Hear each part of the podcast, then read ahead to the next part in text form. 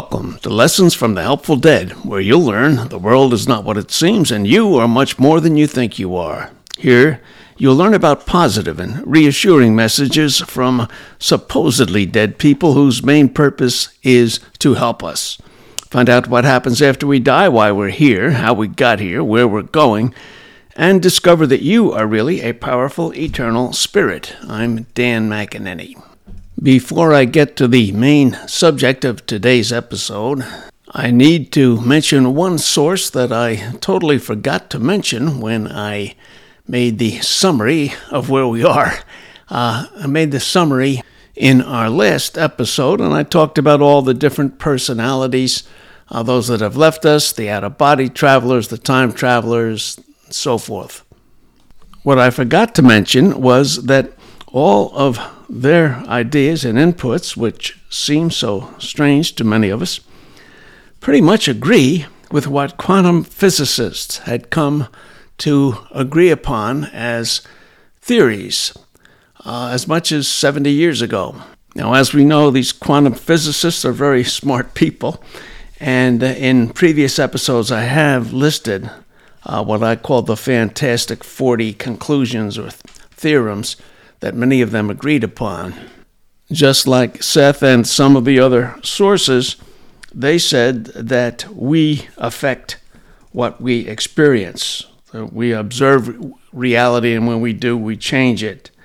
Uh, they also talked about there not necessarily being just one objective reality out there apart from our experience of it.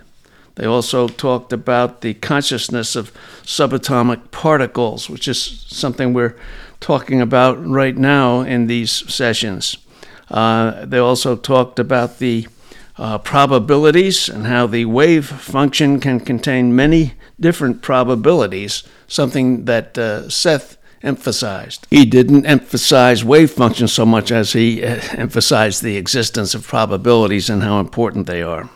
They also concluded there's no real time and space as we experience them. Just one space time continuum, they say. Events just are, they said, they're all out there, and it depends what we focus upon uh, when it comes to what we experience.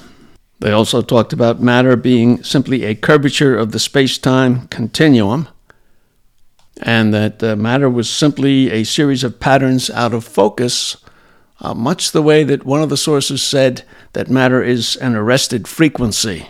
It's slowed down frequencies so that we can perceive them. So, all in all, that was a very uh, serious omission on my part not to mention them because these brilliant scientists in our own physical reality have come to many of the same conclusions that the sources I've talked about uh, have already mentioned. Now, for the main part of today's discussion, uh, I had mentioned that in the previous episode I talked about blueprints in the cells that make up our bodies having the information in them uh, to enable us to realize the most favorable version of ourselves. So, in fact, included in our cells is the information that we can use to bring about the most favorable version of ourselves amidst all the probable selves that we might realize. Seth used the term idealizations, which uh, meant idea hyphen realizations. We can realize or make real in our reality these ideas that are already in the cells. So let me quote from Seth now on what he says about this. He said, These idealizations are certain kinds of psychic patterns occurring at different levels. In certain terms, they become the cells, that's our own cells, are, they become the cell's private, quote, idea of its own growth and development, a picture alive within the cell in terms of physical information, a part of its structure. Such idealizations provide their own impet- impetus. That is, they will grow toward their own greatest fulfillment. So he's saying that the cells themselves will grow toward their own greatest fulfillment. He then goes on to explain that this information is actually conscious. He says this The idealizations themselves are made of conscious stuff. These are not inert data. The nature of probabilities determines the framework in which these fulfillments can take place and frames living developments. You might remember we talked about setting barriers or limits as to what we can bring into our reality at the same time.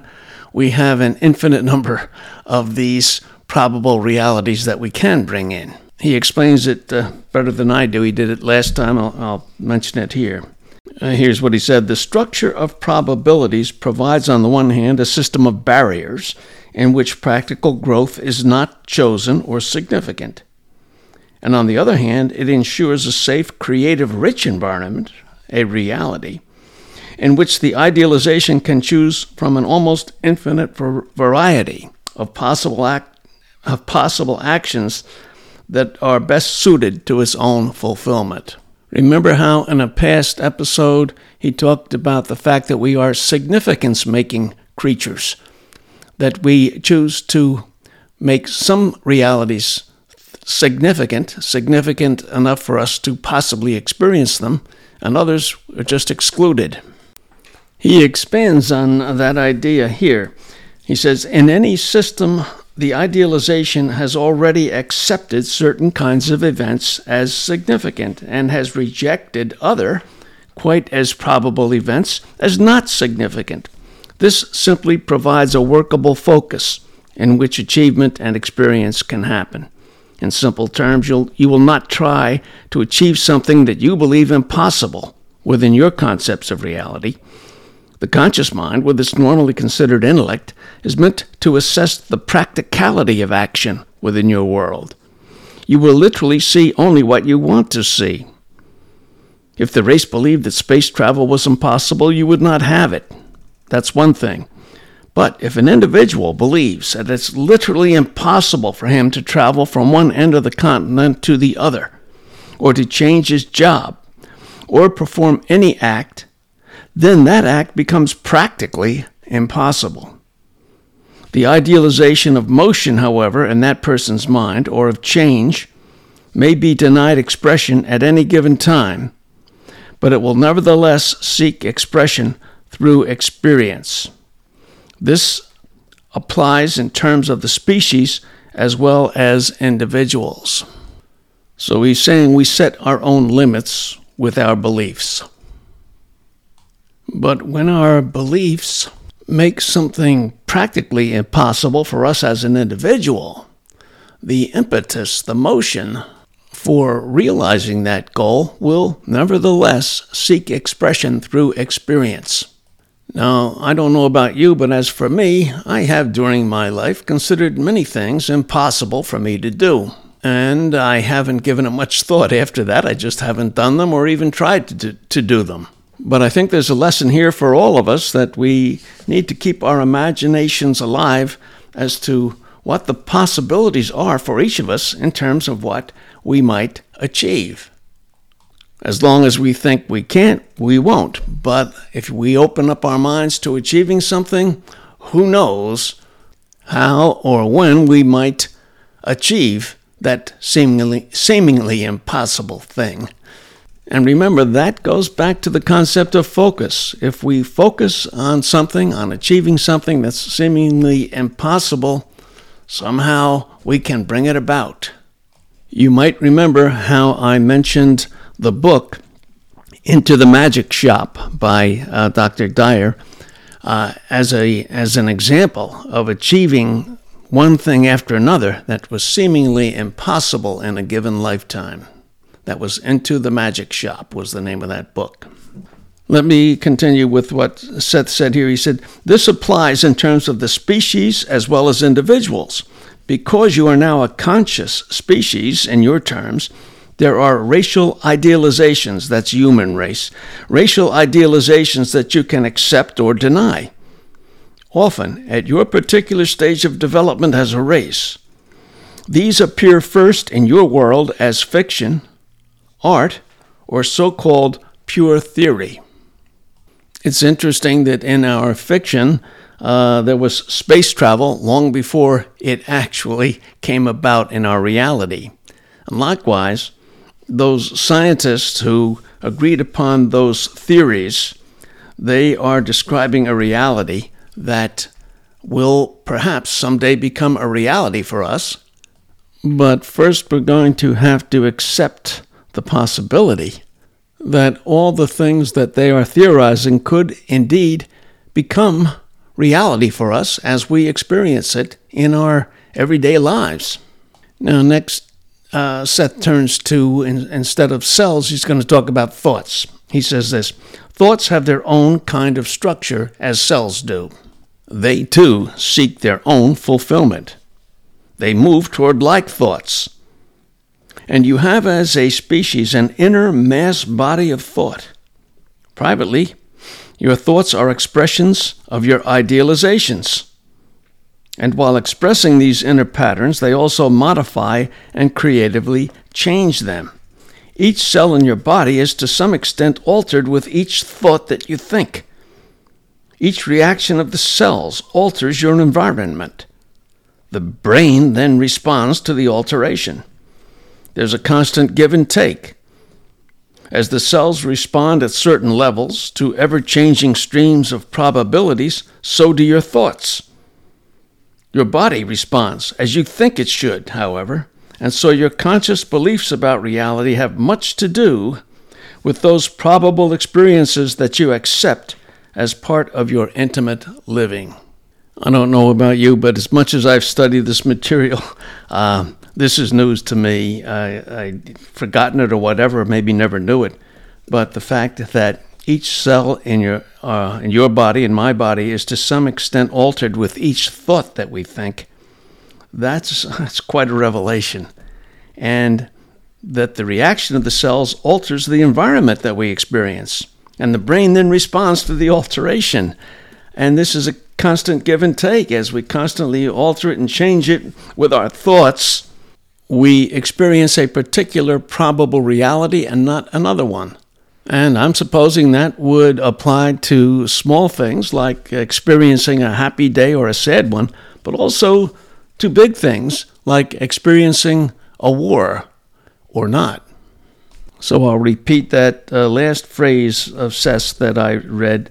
Your conscious beliefs about reality have much to do with those probable experiences that you accept as part of your intimate living. All right, he then goes on. The private blueprint, that's something we've talked about, the private blueprint, yours at birth, is in certain terms far greater than any one physical materialization of it that could occur in your space and time. This provides you with areas of choice, gives you manipulability, and allows for myriad probable activities being possible. You are the judge and the final word in that regard, so that as your ideas change, as you move toward one probable self and decide upon that as your official self, you'll always have a rich bank of probable actions to choose from. If only one were provided, you would have no choice. The same applies to the species. Now, that paragraph makes me realize, and I'm sure it would make you realize, just how important the existence of probabilities is.